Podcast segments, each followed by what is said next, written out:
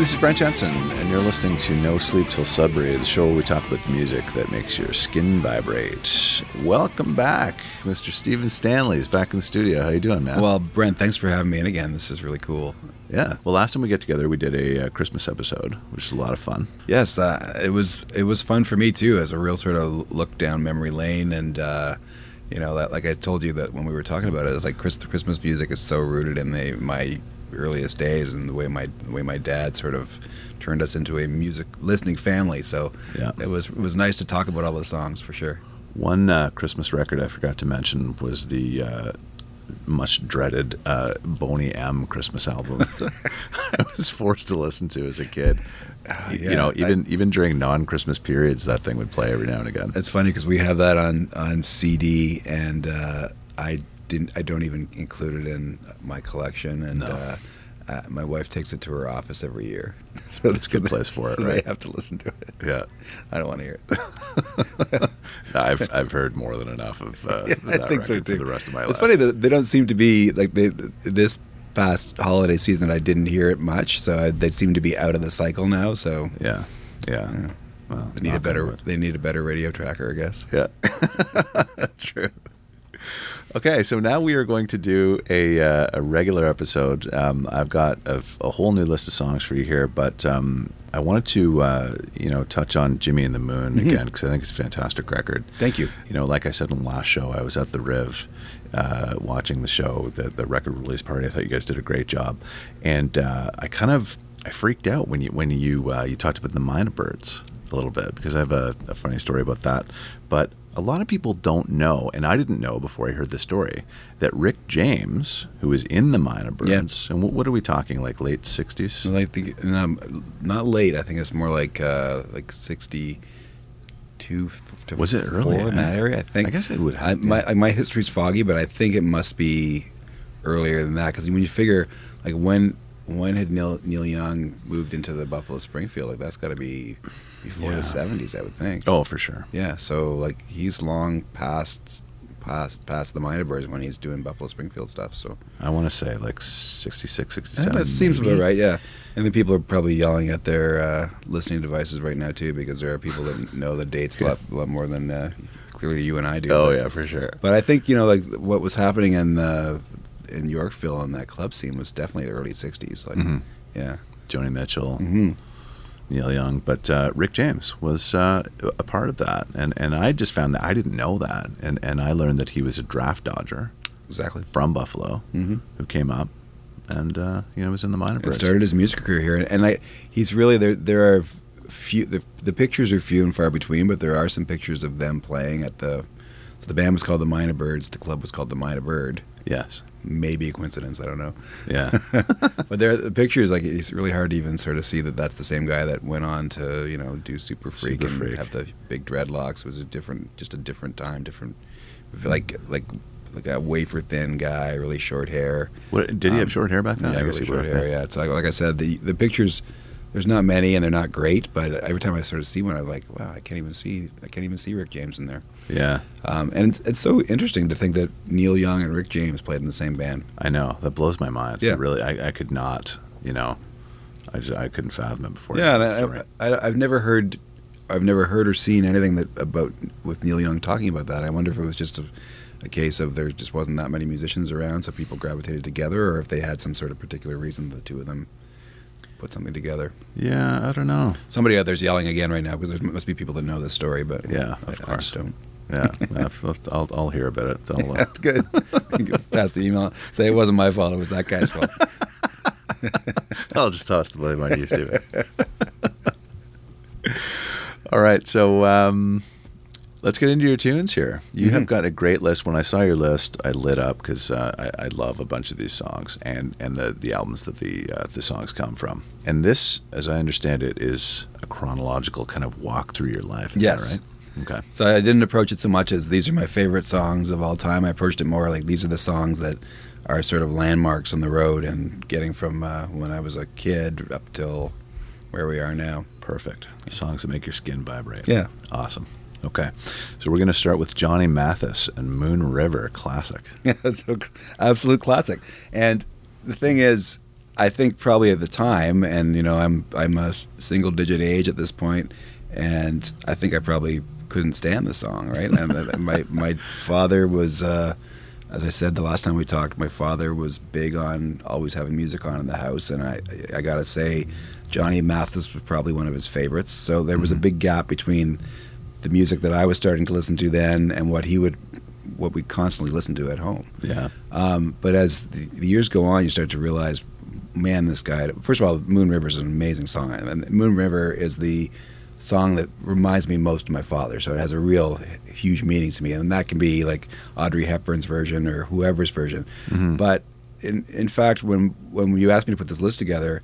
I had a hard time. I don't even think you can get the Johnny Mathis version of Moon River on iTunes. It doesn't seem to be, but I Oh. did find a video version of it um, on YouTube, and it's like his voice is just one of the best. Period. Yeah. And I don't know. He's still, he's still alive now. I don't know what if he I think so. performs anymore. He's definitely alive. I, I looked it up, but I don't know if he plays anymore. If he's just uh, walked away from it all. But yeah, there's something about that the song and this this version of the song that just sort of take me back to the early my earliest memories of of music. Yeah, magical. Uh, your next one is Eric Clapton and "I Shot the Sheriff." So you're probably going to hate me for this because uh, I I am a person who will fully admit that I'm not a very big Eric Clapton fan. Okay, stop. I'm going to stop you right there. Yeah. You will not believe this. Yeah. I, I, I never really got the thing about Eric Clapton. Yeah. I never really understood, you know. And I, I see in my mind that sign "Clapton is God" that they used to hold up when he Yeah. played. And for the life of me, I don't know what inspired that. I never saw what people thought Clapton, you know, what made him so great. But you probably have friends that would argue that point to to the death with you. Oh, I have because one. yeah, as So- do I. Um, it just it never it never I don't know. Eric Clapton really never resonated with me. And and the thing is, the, the reason this is on the list because what does resonate with me is this is a this single of I Shot the Sheriff Yep. was the first piece of vinyl that I bought by myself. Oh, nice. And that was huge because you know, I was no longer like beholden to, you know, having to take have my mom take me to the record store to buy something that I wanted to have. This was Yeah. something I went to the store and bought this single by myself. And I, it I remember, I, it was a 45, and I remember, I remember everything about it. I remember coming home with it. I remember what the label looked like, and that is why I put that up, put it on the list. Um, I actually probably like the Bob Marley version of the song better than did, the yeah. Clapton version. Yeah. Um, and that was probably around the same time that I bought the bought the single. Um, yeah, I don't know. It's like you know, Er- Er- Eric uh, Clapton did some amazing stuff with like with some of my some of my heroes, like with Pete Townshend and with with the Who and stuff with George Harrison. yeah. But I, I don't know. Just I think his songwriting never really resonated with me. yeah. So we're supposed to be talking about the best song that I'm talking about. We're just I'm ruining your show. Slagging for Eric Clapton. No, in the, in uh, in all my favorite people are broken. Um, we actually had this conversation, my Oh, buddy really? and I, because he's a huge Clapton fan, and I'm not. Yeah. And I don't slag him. I just say I don't really understand. Yeah. You know what makes him so great? Because I've never really heard him play anything that I think, wow. Yeah, it's, it's. I mean, to me, it's just like what resonates with you and what doesn't, Yeah. and like that for whatever reason doesn't. But you know, I have a, like I said, lots of friends that would would sh- shoot me for saying this. But Yeah. it just, I mean, like, like, can you quantify that? Can you can you sit down when the in your quietest moment and say, "This, I know why I like something." Like uh, when it comes Yeah. to music, when it comes to art, Yeah. I don't know. There's, I mean, there's there's little things you can point to here and there. This is why I probably like this, and but Yeah. no, I can't. I can't say why I don't like. I wasn't a big fan of, of Clapton, but Yeah. love him in Pinball Wizard though. Yeah. he's still playing, isn't he? Is he still? Well, he's he sort of went through like a retirement thing, but I don't know if, like he said, he wasn't going to be touring um, full time anymore. Like a lot of Mm. a lot of people from that era are doing now. Yeah. But I think you know, like I'm sure he plays. Like it's always funny because I know I have, I have a friend that uh, moved to got married and moved to England um, a- a long time ago, and she would she would tell me stories about um, you know who would be playing in her local pub, and it was like Amy Winehouse and. Mm. Uh, what was what was Amy Winehouse's boyfriend's name back then? Like she would see these these bands just sort of show up and do oh, the Babyshambles guy. yeah, yeah, like just show up and do sets, and like you know, and that's true here too. Like you know, like, like Yeah. you know, Gord Downie went and played. I just watched that clip. Yeah. with him and Joel Plaskett. oh, that's amazing. Yeah. Uh, I was so um, the Horseshoe 70th anniversary Yeah. industry party was uh, two nights ago, Yeah. and I got invited to play with Bazil Donovan and I saw Yates, and that. It was so wonderful. It was That's such a awesome. great experience. Uh, Jeff Cohen, who owns the Horseshoe now, was asked on stage by uh, was it by CBC or by Dave Hodge? Dave Hodge was the host, which was another great thing. I got to sort of That's hang out with great. Dave Dave Hodge for a bit backstage. He's a super nice guy Cool. um, but was asked what his favorite moment was, and his was that the night that Gord Downie jumped up with uh, with Joel uh, Joel Plaskett. Plaskett and did that song. And there's some pretty Yeah. good video evidence on, on YouTube of it. So Yeah, yeah, I, I watched one this morning. Like I said, I love this town, Yeah. and uh, yeah, I think they just made up some of those verses off the cuff, right?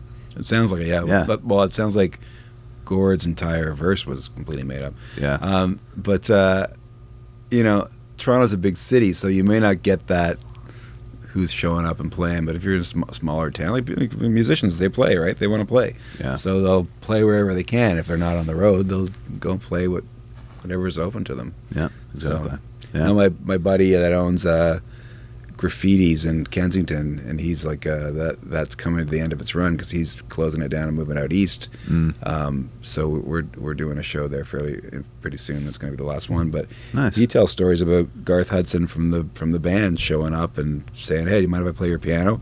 and sitting down and playing a whole night's worth of beautiful. You know, that guy's a mad scientist of uh, as a player. Just a So- treat to walk in Yeah, on something like nice. that. I mean, if you're if you're in tune and paying attention, there's all kinds of crazy things that happen. That that uh, you know, the stories about about Prince showing up and playing with uh, Jerome Godboo and stuff like that. Yeah. in uh, in uh, Yorkville, like Yeah. it's great stuff.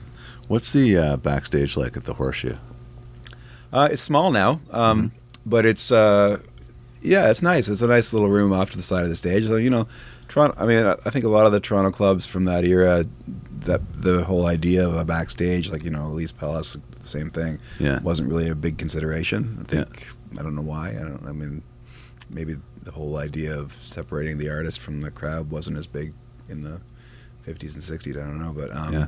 but it's a nice little room. Um, I was uh, there to see Billy Bragg Nice. uh, not too long ago, and it was a great show. And I don't know him well, but I'd played with him a couple times before. And when I was leaving, uh, one of the people from the shoe said, "Oh, hey, Billy wants to say hi." So we went back and hung out for, Awesome. for about half an hour that's cool. which was so cool. Uh, a wonderful man, and uh, he always gives me these little uh, weird um, guitar tips when you when you see him. oh, really? And this time it was that he was uh, he he was tuning everything. I don't know if I can tell these these might be secrets, but when he when he did the uh, album um, "Don't Try This at Home," Yeah. The entire album he wrote that entire album in a drop D tuning, and he said it just sort of gave me all these ideas. And it's like when he told me told us that it was when I was in Los Low. It was Mhm. like, oh yeah, that makes sense now. I mean, there's this there's this dissonance that runs through it that I wasn't uh, astute enough to pick up listening to it. But once once somebody tells you that, it's like, oh, that's cool. Interesting. So and and this time he has this whole thing about how he's tuning his guitar to sort of preserve his voice as he gets older. So, yeah,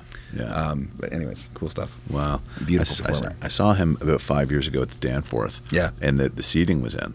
And so it, this is the first Oh, yeah. show that I'd ever been to, Stephen, where I actually sat down. You know, because Really? usually, Yeah. So and and my friend and I uh, were joking about it, right? So uh, Billy comes out and everybody, you know, gets up, Yeah. right? And so he says, "No, no, no, no! Everybody sit down. I Oh, really? No, we're all old here. It's fine." So he encouraged people to say, yeah, which is great. And I kind of, it's funny because you feel guilty. It's like I shouldn't, you know, I'm at a rock show, right? Yeah. But it's so nice to sit down. It is. It's funny because I the last seated show I saw at the Danforth was uh, Adam Ant. Oh wow! And there, there, they shouldn't have had seats. Like everybody stood for the whole show. Yeah. Like from the minute he came on stage, the Yeah. people were on their feet. Um, I've also seen Wilco many times at Massey Hall, where Jeff like berates the crowd for staying seated. Oh really? Yeah, yeah. I think, and I get that. It's like you know, you want that. There's, Yeah. there's something, there's something next level as a live performer when, you know, a seated crowd stands up. When Lowest of the Low did its 20th anniversary show at Massey Hall, Yeah.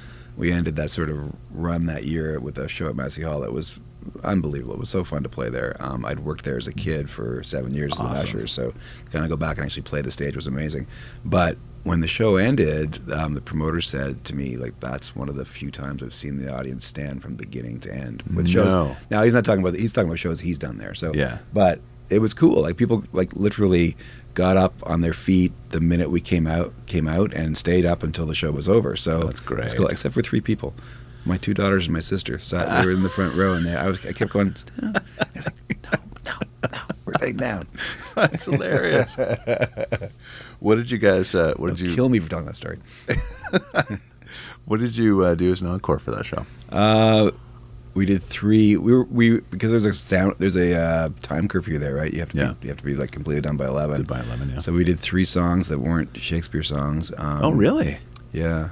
One of them was a song. One of them was a song that's on this record. We we were starting to fool around with um, things I wish I'd never seen. Jimmy and the Moon. Yeah, from Jimmy and the Moon, Okay. and uh, so we did that, which I complete. I started in the wrong key, and somehow the rest of the guys stayed with me. So I give them a lot of credit for that. Oh, that's so great. Um, I'm not going to remember what we did. I'm trying to think of what it might have been though, because um, I would imagine it was stuff from Hallucigenia, but I'm not totally sure what we did. so you played like "Bleed a Little While" tonight in the. That's that set. we did the album chronologically, so that that stuff all happened. Like it was, so we did that. We were doing Shakespeare in My Butt's anniversary tour. Oh. so we did that album chronologically, and then came back for three non-Shakespeare songs, and one of them was that song, and the other two are gone for me right now. I Hmm. don't remember.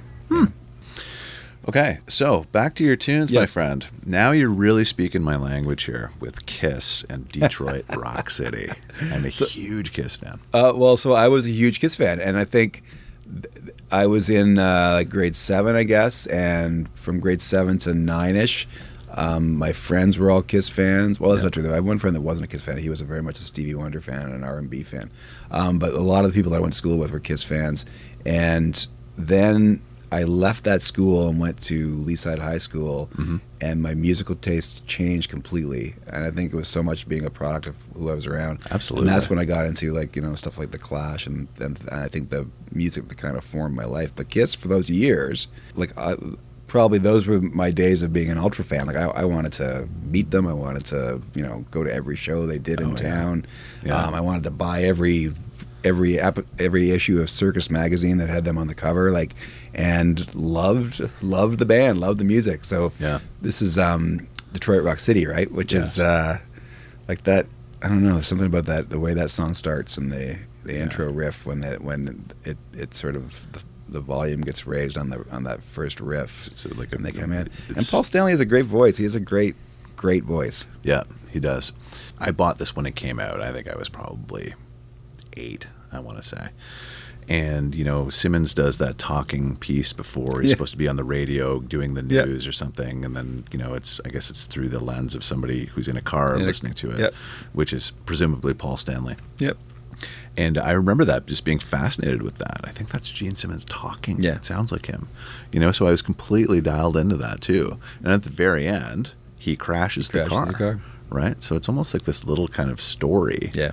Yeah, fascinating. Yeah. I mean, you know, again, that's Bob Ezrin product, production too. Yes, absolutely. It's great production. Um, yeah, and you know, Kiss, Kiss is one of those bands that has, you know, their their uh, songwriting's been called into suspicion Question. over the years. Like it's not all been quality. So, but that album is a great record. It's Oh, it is, record. man. Yeah. Like, you know, that's just scratching the surface. It has Beth on it and uh, Yep. Shout It Out Loud, Flaming Youth. Flaming Youth. Yeah. um, yeah. King of the Nighttime World and uh, Great song. God of Thunder. Yes. Yeah, that's some good stuff. Yeah. Sweet Pain. Only just just listing these names off is bringing back like all these weird memories because I think we just was- named all the songs yeah, the record. they were pretty close. Yeah, that was uh, like those were three intense years of listen. Like I said, I've said to you before, I'm a real sort of voracious singular listener. Yeah. and that was three years where I probably didn't listen to anything but Kiss, like Yeah. nothing but Kiss. yeah, My same. parents must have hated me. Holy cow! Oh, yeah. No, my mom hated Kiss. Oh me. yeah, they were Kiss fans. That's for sure. No, they definitely were not. And I devoured this stuff, you know. Yeah. And that was the back in the in the day. These bands were putting out like three records a year. Yeah, I know. right. So Destroyer came out, Rock and Yeah. Roll Over, Love Gun, and it was just like you could not get enough. Those despite- are three great records, though. Yeah. Like right, like well, I, I remember listening to Love Gun. Um, we were on tour in the '90s, and we, uh, you know, you would buy cassettes and in truck stops just because you Yes. needed something new to listen to. I remember thinking, yeah, they kind of it ends up that one didn't really pass the test of time for me. The, the production didn't seem as uh, Love Gun. Love Gun, yeah. Okay. Some good songs on it though. And then sort of after that, I started to like I it wasn't much after that, but I No, I think know. Kiss Alive 2 and Double Platinum came out after Yes. that because they kind of, I think Love Gun was the last album they kind of made at their own accord, Yeah. right? And then they kind of started to lose the And plot. then it was I was made for loving you and uh, uh, Unmasked, Unmasked. The Elder. Yeah, I was gone by the Elder. Yeah. Um, but Unmasked, I think was probably the last Kiss record I bought. I don't think I can name a song off it for you. Oh, really? Yeah. Yeah, yeah. it's uh, it was well, it, it's not really anything, you know. Whereas um, Dynasty, I was trying to think like it's kind of the, it's disco, but it's it's not. It's not. Yeah. It's not. It's just kind of a hodgepodge of nothing. I, um, Anton Fig plays. It's not Peter Criss, but it's that's supposed right, to be Peter Criss, right? And it's just extremely kind of directionless, and it's like they kind of went through all the scrapings of what was left over, Yeah. maybe, and tried to mold it into something that was feasible, but uh-huh. oh, just not good. Yeah, I mean, I think by that point, for me, I was, I had sort of lost interest in it, but Yeah. ended up with that record. And, as I said, I don't remember it at all. So And yet, you know, the power of, of Kiss, nostalgia wise, is such that if Unmasked comes on, I'll, tu- I'll tune into it and listen to it. oh, there, there you go. You know?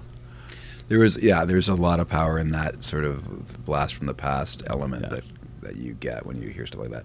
Yeah. I mean, Detroit Rock City is absolutely that for me. It's just that, Oh, that yeah. riff and listening to it late at night when you're you know in your early teens and Yeah. it's the Yeah. best. Yeah. Yeah. And Kiss is they're still doing it. They Yeah. have the Kiss cruise that just happened last month, I think, and they sell our childhoods back to us, really, Yeah. right? Yeah. Exactly. Okay, enough Kiss. Yeah. Um, I could go on all day about Kiss. So your next tune, Stephen, is uh, t- by Tom Petty, and it's uh, it's a great deep cut from uh, Damn the Torpedoes. It's "Shadow of a Doubt," Complex Kid. Um, it's a g- great track, and that album, um, you know, what what a horrible year was this has been with losing musicians. Yeah. And, and Tom Petty was like the biggest surprise because nobody expected that. And, No. You know, he was only 66 and had just finished a week before, finished a world tour, and you know, and he, certainly he didn't expect it either, which is such a shame. Yeah, Um, but that record, Damn the Torpedoes, was like I really have to give that record credit for the guitar player I am, which some people might say, well, then it doesn't get much credit. But um, but I learned I, I I'd, I'd taken about nine months of guitar lessons from a guy at Dave Snider's Music in Toronto. Um, and I don't. I think. I think he's. I don't know. I don't know that I wanted to stop. I think maybe he stopped teaching there, and when he did, I sort of thought I would take a break and uh, on the lessons, and then I think I put the guitar down for a little bit and didn't do much with it. And then I sort of start would start. I'd come home from school and I would put this record on in my bedroom and just play along to it all Yeah. night. And like I remember the I had one of those record players that would once we would get to the end of the side, it would just go back to the beginning and Yes. just keep repeating. And I would just sit there and play through it and through it and through it. So I think I really learned uh, song structure from that album. And like you know, if you're gonna learn rock song structure from somebody, like how about Tom Petty? Like honest, Oh yeah. honestly, like we we um at the record release we covered um uh time to, time to move on from Wildflowers, Yeah. which like Wildflowers is like a top five record for me of all time. Yeah. And uh, but this album, and you know, as this is sort of diagramming a journey through life and music, this album for those years, sort of like probably post Kiss years, like literally again, you know, I listened to it a million times. It's a magic time for music, in Yeah. my opinion. So I would say, you know, seventy-five to maybe eighty-two. Cheap Trick, Costello, Petty, Mm-hmm. Yeah. Springsteen, like Yeah, really Springsteen, yeah. Great, great records great, yeah. great stuff. Yeah, Yeah, it's a great. It was a great period for American music for sure. yeah, yeah, definitely. And your next tune is uh, by the Clash, "Spanish Bombs," another great track. Uh, well, so uh, I, the, the album that probably changed my life was London Calling. I wasn't. I wasn't in in tune with the Clash as early as a lot of people were. I sort of missed the first couple albums and went back and got into them later. But this record, um, you know, literally changed everything I wanted to do with my life and with music. And so the whole album's amazing. This song sticks out to me because we try Lowest of the Low would often we'd often try to cover songs and we thought this one would be would be perfect. Yeah. And we tried to learn it and there's something mystical happening with this song. Like you just Really? I don't know what it is. It's a very simple chord structure, but we just couldn't get something that we felt like would be would translate. Really? And I don't. I, I there's something like there's the whole story. So there's the vanilla tapes that uh, got released when they did a reissue of this in whatever the 20th anniversary must have been. So it must have been 2000, right? This is a 1980 album, or Yeah, yeah. So 2000, they did the, the vanilla tapes, and that was the uh, demos leading up to London Calling, and it does demystify the experience a bit because um, it really does sound like four guys in the garage playing these songs, which is pretty cool. Yeah. But that album is so exquisitely arranged, and I think producer Guy Guy Stevens, I believe his name, so, yeah. had a lot to do with that. And you know, you hear stories about when Mick Jones was was recording uh, guitar solos, he would take this metal fan with an electrical fan, remove the safety covers from it, and swing it at his head as he was recording solos to try to get him to play something you know beyond what he was capable of playing. I didn't But know that. yeah, it's like there's a lot of great stories about London Calling, and you know, and uh, if you Joe Strummer's uh, book, book Redemption song tells a lot of these things too. Yeah. Um, but I don't know why, you know, because we we cover, we played all these songs like um, Clamp Down and London Calling and uh, Yeah. Brand New Cadillac, but we tried to add Spanish Bombs as a song um, with Lowest of the Low, and it just was like, no, we can't do this. Uh, we can't we can't do this song justice. Really? And I don't know if that's why I picked it, but I, I it was always one that stood out to me on the record. It's just a beautifully simple. It's a simple punk song that's sort of so so well done. Mm-hmm. So Well, you know, good for you for not going ahead with it though, because Hmm. I think a lot of bands kind of say, "Yeah, we just put it out there anyway." Oh yeah, no, no. no. I think covers are pretty sacred to me. Like I mean, Yeah. if you play, uh, for me, it's always like you know when you're in a band, you obviously make some compromise. But when now that it's that I've got my own band, it's like we do stuff that I I want to play. Like I'm the singer, so I got to have to sort of make the leap, and like we don't want to do stuff that we can't do it justice. Yes, Um, agree. and I think you know I, I'm playing with a caliber of player now that uh, there's not many things we can't do justice to, but um, still, like you have to be, you know, you have to be respectful of that. I believe. Absolutely agree. Absolutely agree with that. Your next tune is an oft-covered artist. His name is Bob Dylan, and it's uh, "Simple Twist of Fate" from Blood on the Tracks. Blood on the Tracks, yeah. So, so Blood on the Tracks is again one of my top five records of all time, and now we're moving on to a period. I I came to this part of Dylan a little bit later than it existed. Like so, I mean, I, I knew I knew all this music when it when it was coming out. I, I was around long enough to, Yeah. but it wasn't until later on. And I think the period that sort of most I most remember about my sort of crazy Dylan uh, days were when my uh, first daughter was first born, and this album at that point was you know by far and away my favorite. So I, I should probably a little like it was when um, Lois Low broke up the first time, '95, and it was after that. A couple of years after that, I was asked by a guy who was a promoter that was doing uh, these Sunday night um, shows at the Rivoli, Oh, um, and his thing was he would get a band to recreate an entire record, which and this was kind of in the days when when classic album live wasn't wasn't happening yet. Yeah. So we did all of Blood on the Tracks, and it's one of Nice. my one of my huge uh, huge uh, badges of honor is that I memorized every lyric on that album except for I, I need a little bit of help with. Uh, the, the king of like you know like the, the, the long Yeah, the long deep, song- deep, deep yeah, tracks, yeah. so that was that has like 21 verses so that one was hard Uh. but what an experience playing this whole record it was it was just the just a that's the awesome. best but uh, so simple twist of fate was the song that caught me first on this album Yeah. and we did my one of my bands covered this song and like I love it I just love it it's just like a sort of it's so lilting and simple and that bass line is um, it's sort of kind of a a subtle counterpoint to what he's doing vocally and Yeah. it's, it's a perfect song Yeah, I like that you picked this one because you know typically people would opt for Tango Up in Blue, Yep. right? The first, the the the, the lead off track. Well, there you go. I did uh, I did Tangled Up in Blue at the Horseshoe 70th, so there you go. Oh, did you? also a good song though. So oh, it's a and, great song. Yeah. Okay, your last tune, Stephen, is by Sean William Clark, and uh, it's called "In Conversation." Right. So this is the this is life as I know it now. So Sean is a uh, Toronto singer songwriter. I think he's actually not from Toronto originally, but uh, maybe maybe Peterborough or no, Orillia. I think is where he's from. Okay. Um, sorry, Sean, that I don't know that. Um, his album uh, prior prior to the one he's just put out now was called Topaz. Uh, was was called William. Sean William Clark. The album is called William, and this song is is from that album, Mm-hmm. which is one of my favorite albums of the last ten years. Just a like a beautifully written, beautifully recorded, so subtle. Yeah. Um, and this song is like as good as songs get. It's got he's got this weird thing where he sort of straddles this line of a lot of things that have happened in the last like five years, but also firmly uh, borrowing from sort of the Simon and Garfunkel Yeah. type. And I don't even know if he would if he would respect that opinion, but to me, that's what I love about this sort of clash of of decades of music and and like you there's a lot of a lot of things that that, that are sort of I wouldn't say like um I wouldn't say it's like Arcade Fire, but there's some stylistic things that remind me of how Arcade Fire would record a song. Mhm. And his new record, Topaz, is awesome too. And uh, again, one of these guys who like just seems like he's, he changes every time. And this record's got a whole different vibe to it. Yeah. It's a little more jammy. It's a little more. Uh, some of the songs are a bit longer. Um, but he's got a beautiful voice too.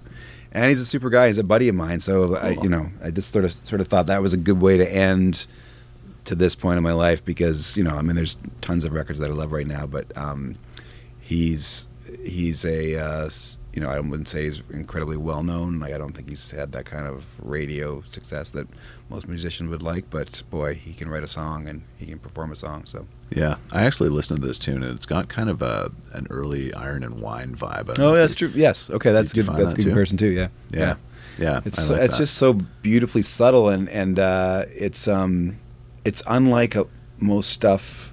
You know, um, like what's the what's the it's not Iron and Wine, but there's another another performer that reminds me. Oh, this is this is bad bad uh, Indie folk. podcast right now.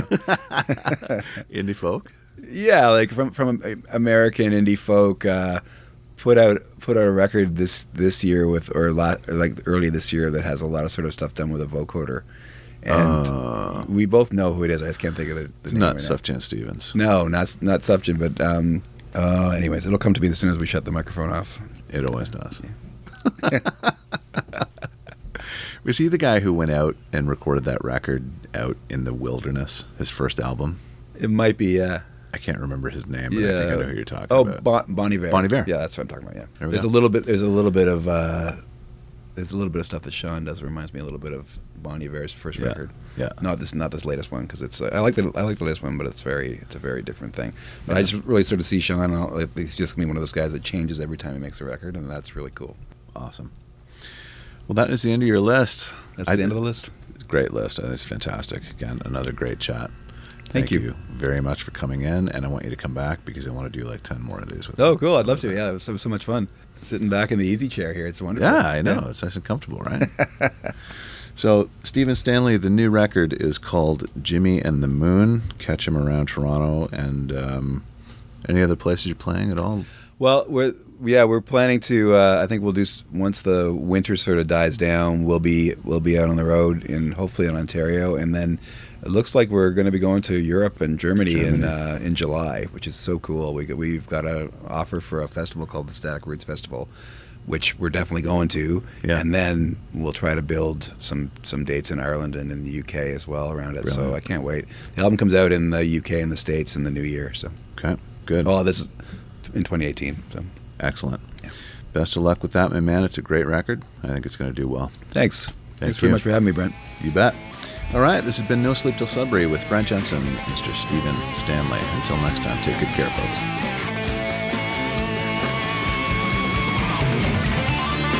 Brent Jensen is the best-selling author of No Sleep Till Sudbury, Leftover People, and All My Favorite People Are Broken. All titles available in stores and on Amazon worldwide.